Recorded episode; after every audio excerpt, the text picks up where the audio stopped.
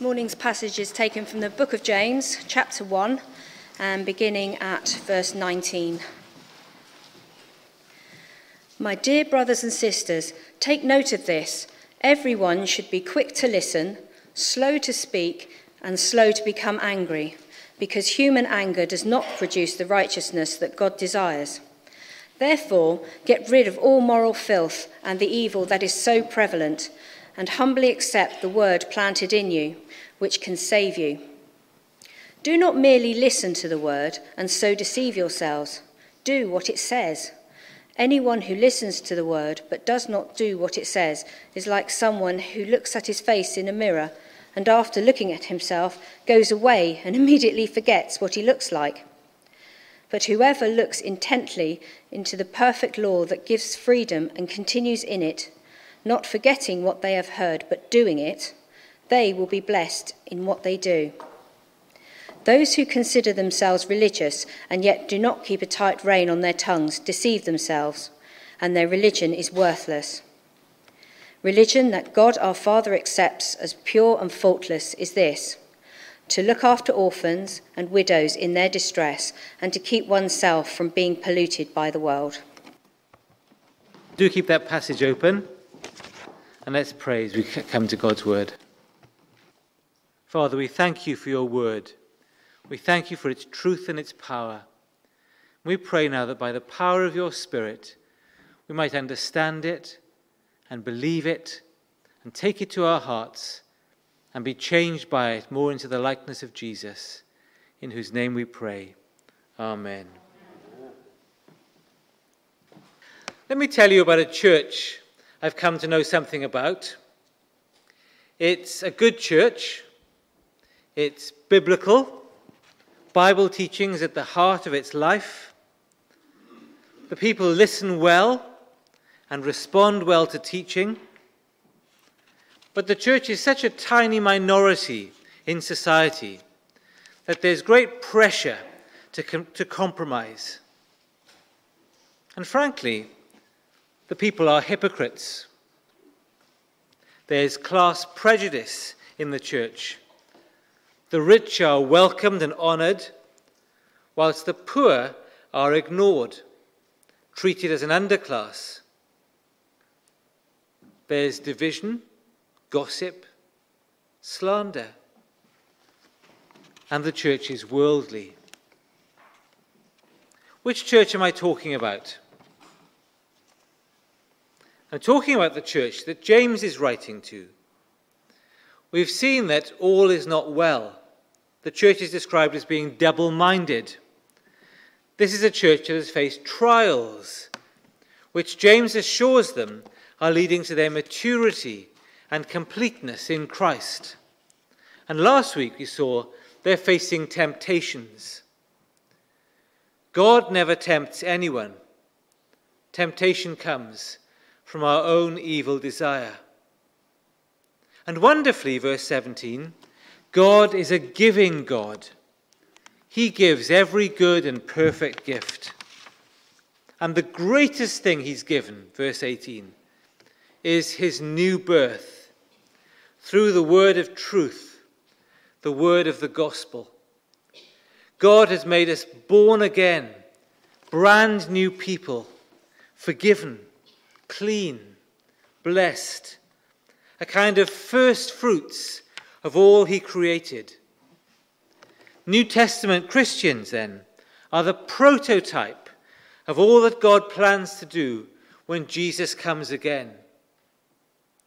Now, today, Three headings Be ruthless with sin, be obedient to God's word, and be truly religious.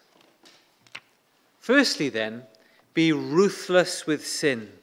Verses 19 to 21. Verse 19.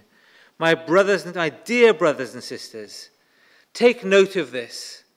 Everyone should be quick to listen, slow to speak and slow to become angry.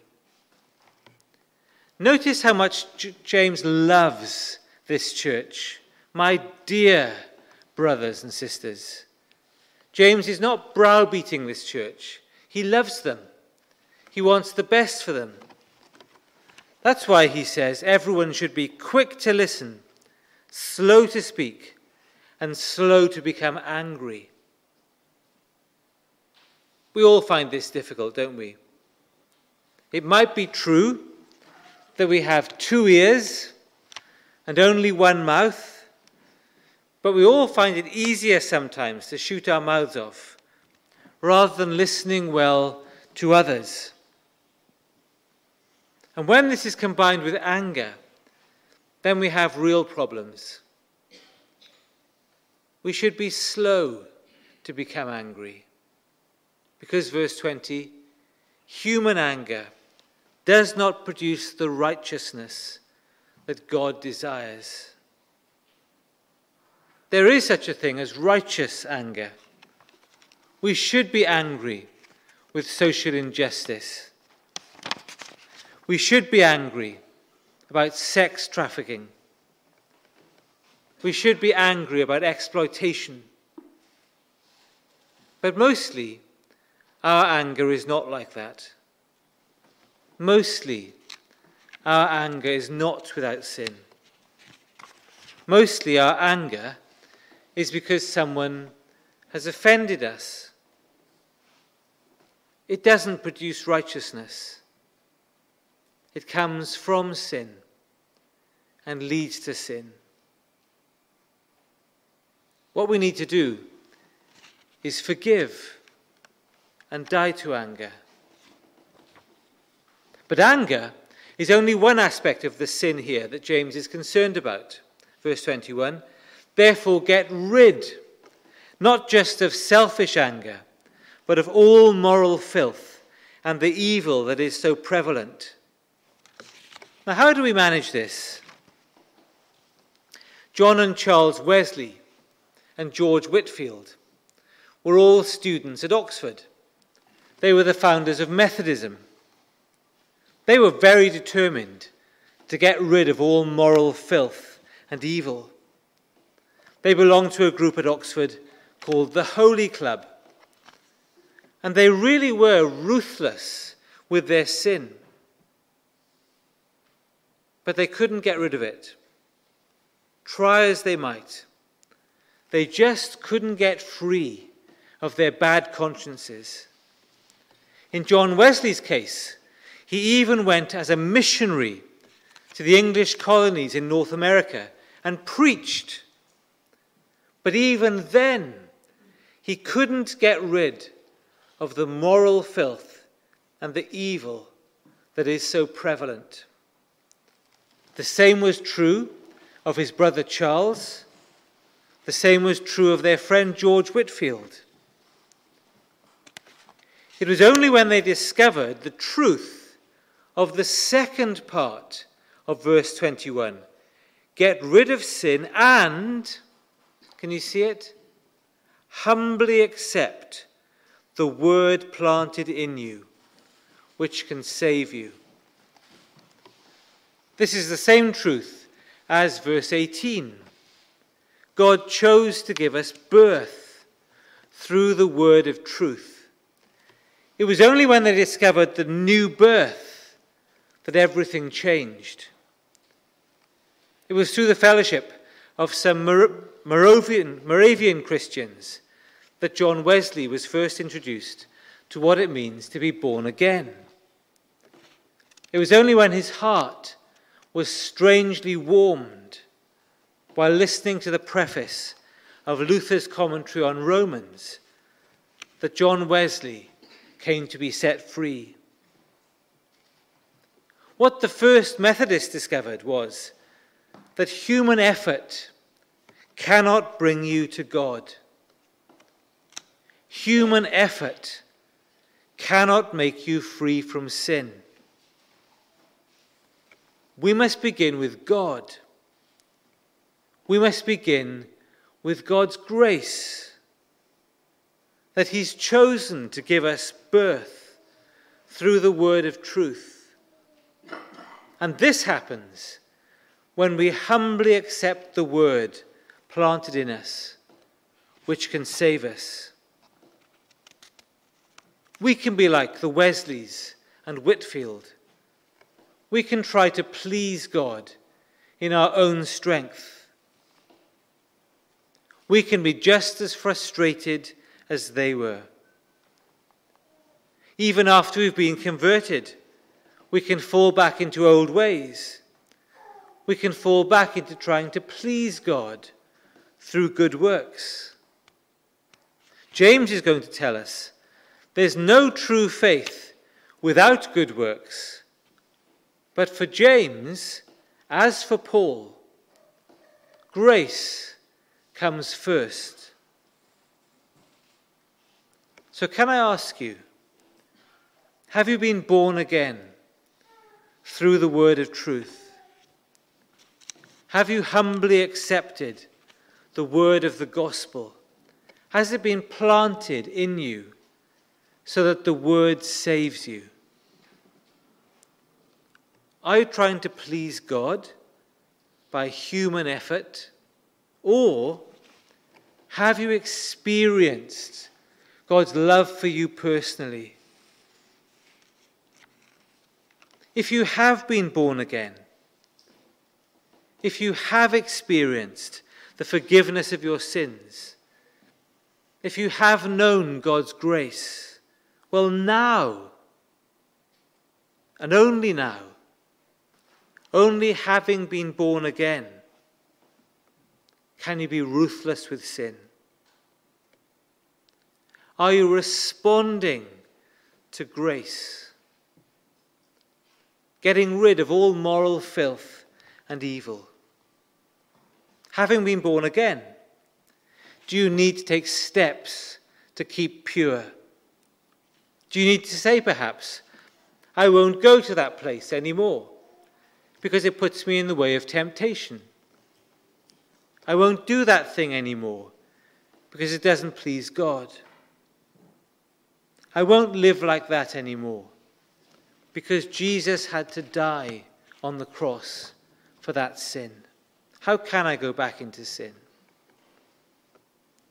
John Wesley taught a doctrine of human perfection. He was wrong about that. We won't achieve perfection this side of heaven. We will be perfect when we finally see Jesus. But for now, we will always struggle against our sinful natures. But if we have been born again, if we are born of the Spirit, if we've been given God's Spirit, we can begin to change. We can change radically. We saw that in Passion for Life. One of my neighbours was appalled that we had an ex terrorist coming to be interviewed, and in fact, coming for a meal in our house. This neighbour had no place in her thinking for the grace of God. But the truth is that Billy McCurrie has been born again. He's a brand new person. And he is radically changed. He's now one of the nicest men I've ever met. So if we have been born again, we can be ruthless with sin. We can be radically changed. So be ruthless with sin. Secondly, be obedient to God's word, verses 21 to 20, 22 to 25. If we accept the word which can save us, James says to us, verse 22, do not merely listen to the word and so deceive yourselves. Do what it says. How can we deceive ourselves? We can have a quiet time. We can read the Bible. We can listen to a sermon. We can deceive ourselves. We can feel pleased with ourselves. I've been to church. I've had my quiet time. But then, if we don't obey, we're wasting our time. Verse 23 Everyone who listens to the word but does not do what it says is like someone who looks at his face in a mirror and after looking at himself goes away and immediately forgets what he looks like. Can you picture that? I always shower before bed, so I go to bed with wet hair, and I wake up with hair sticking up everywhere. I look like Ken Dodd, if you remember him.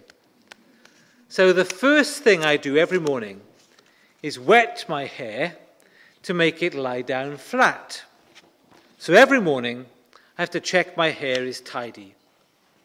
You'll have your own routine, which involves looking in the mirror, perhaps shaving or putting on makeup. It's a ridiculous thought, isn't it? That we might look at ourselves in the mirror and immediately forget what we look like.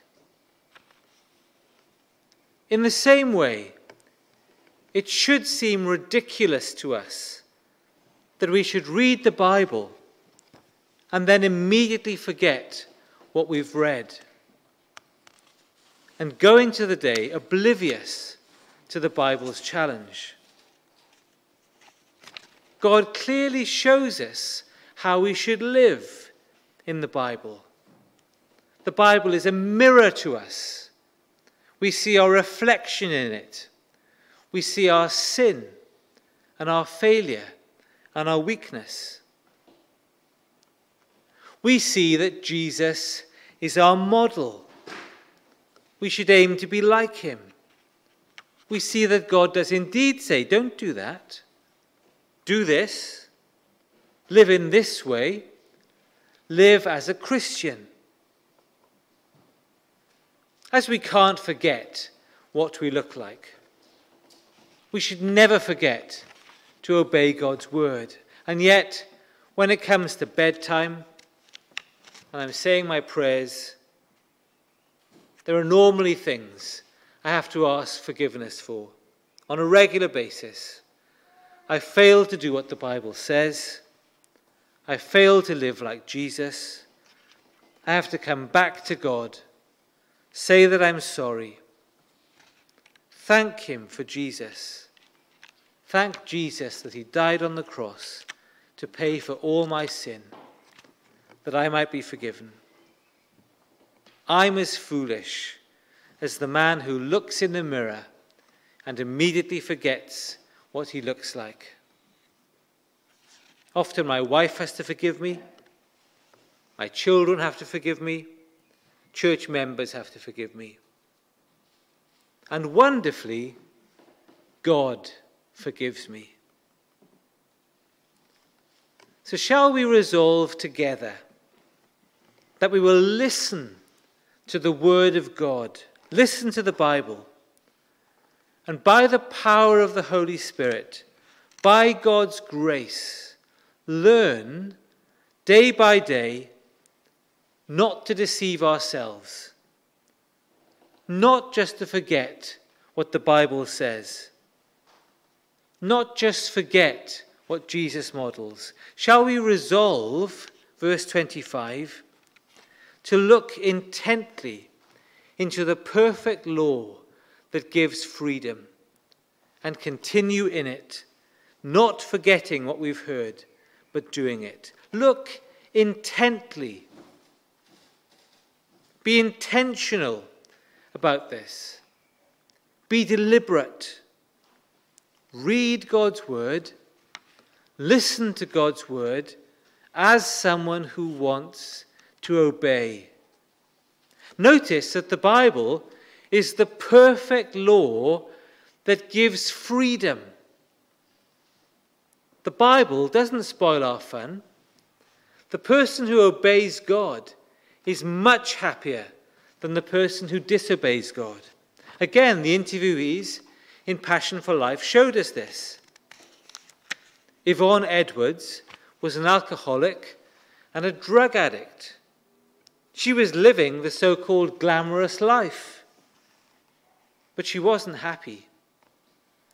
When she finally came to her senses, when she recognized that she was a sinner, she cried and cried.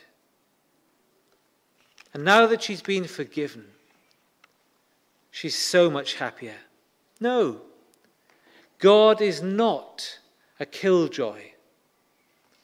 God's word is the perfect freedom, perfect law that gives freedom. Obeying God is the only way to know freedom. Disobeying God is slavery. Disobeying God is slavery to evil thoughts and wrong actions and sheer foolishness. Those who were interviewed at the Passion for Life all did terrible things before they became Christians. One of them kept two girlfriends going at the same time. This didn't make him happy. But when you're born again, when you become a Christian, when you receive the Holy Spirit into your life, you then become free. Free to please God. We see this very simply at home. If I give in to my sinful nature and be less than loving to, to Becca, I immediately know that I've done the wrong thing. I've immediately become a slave to sin. The atmosphere is spoiled. We've become unhappy. But if I can be a good husband and father, we can all enjoy freedom to be happy. That's the Christian decision in a nutshell. Obey God and be free disobey God, and be a slave. There's your choice. And then, thirdly, be truly religious. Verses 26 and 27. It's become popular in Christian circles to say, I'm not religious, I'm a follower of Jesus. Well, James won't let us get away with that. James tells us what it means to be truly religious, to be truly spiritual, to be the kind of Christians God wants us to be. James shows us two areas where our religion is tested to see whether we are genuine or not. Verse 26 Those who consider themselves religious and do not keep a tight rein on their tongues deceive themselves, and their religion is worthless. James will have much more to say about the use of the tongue in chapter 3. But for now, you can't call yourself religious. You can't call yourself a Christian and not be self controlled about what we say. If we shoot our mouths off, if we habitually use bad language, we're deceiving ourselves about our spiritual state. God expects us to honor Him by the way that we speak. We don't want worthless religion, do we? We want the real thing. Secondly, verse 27 religion that God our Father accepts as pure and faultless is this to look after orphans and widows in their distress, and to keep oneself from being polluted by the world. Is our religion pure and faultless? We don't earn salvation by good works. We're saved from hell for heaven for relationship with God freely, entirely by God's grace. We don't earn salvation at all. But having been saved, those with true religion will show the reality of their faith by the way that they live. And James famously has more to say about this. Are we involved in practical Christian service? Are you someone who just turns up to church on a Sunday? Or are you someone who actually rolls up their sleeves and gets stuck in with Christian work? And then James says, we mustn't be polluted by the world. This is a difficult one because God doesn't call us to go and live in a monastery. God calls us to be involved in society. We're to be rubbed in to society. Jesus said we're to be like salt in society, adding flavour, working against the rot, working for purity in society. The trouble is that it's very easy to go the other way, for society to change us, when what's meant to happen is we change society. I'm sure we all know where we're at with this. Am I being polluted? Am I being polluted by what I look at on a screen? Am I being polluted by the way I use my time? The things I give my energy to? In my last church, I was quite poorly paid and my pension contribution was covered by my doing a paper round. I used to deliver a, a paper to my old headmaster, and we used to joke that I was the first pupil he'd sent to Oxford who ended up delivering his newspaper. The extra money was useful to us. It was good exercise.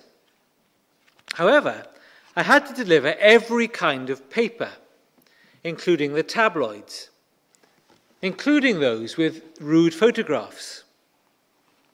And it struck me after a while I shouldn't be delivering these papers. It's incompatible with my being a Christian. I should be putting Christian literature through people's doors, not rude photographs. At another time in my Christian life, I got rid of my television because we decided it was polluting our family. These days, we do have a television. But we all need to stay alert. Am I doing good as a Christian? Or am I being polluted by the world? If I am being polluted by the world, I need to do something about that. It may be for some of us we need to manage life without a smartphone. If Neil Parish had never, end, never owned a smartphone, he'd still be an MP. It was just too easy to look at the wrong thing. You will know where you're tempted. I know where I'm tempted.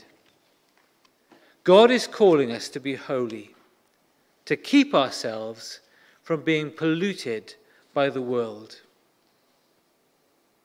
Let me wrap things up. What is God saying to us this morning through the letter of James? Be ruthless with sin, be obedient to God's word, be truly religious. Where is God speaking to you in all this? Let's pray. Let's take a moment of silence for each one of us to respond to God's word. Maybe that God is saying to you, you need to be born again. Come to Him this morning and ask Him, ask Jesus to be your Saviour and make you born again. Or it may be God has put His finger on areas of your life where you need to repent. Let's take a moment to deal with God. Father, we recognize that we can't be ruthless with sin. We can't be obedient to your word. We can't be truly religious unless we've been born again by your Spirit and given new spiritual life. So, Lord, please make that true for each one of us here this morning. Please, would no one leave here today without knowing that they've been born again? And then, Lord, help us, having been born again. Help us to live holy lives which honor and please you. In Jesus' name, amen.